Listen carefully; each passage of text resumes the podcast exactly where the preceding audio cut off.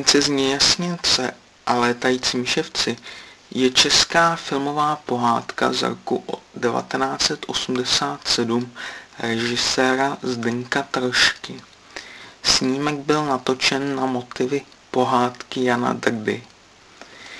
Pohádka vypráví příběh mladého ševcovského tovaryše Jíry, který si z jemné kůže vyrobí křídla a naučí se s nimi létat.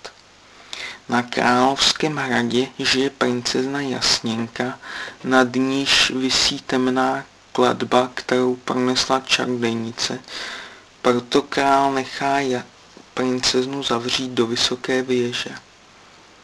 Švecíra Jasněnku za pomocí svých křídel z věže vysvobodí a nakonec zlomí i prokletí obou čarodějnic.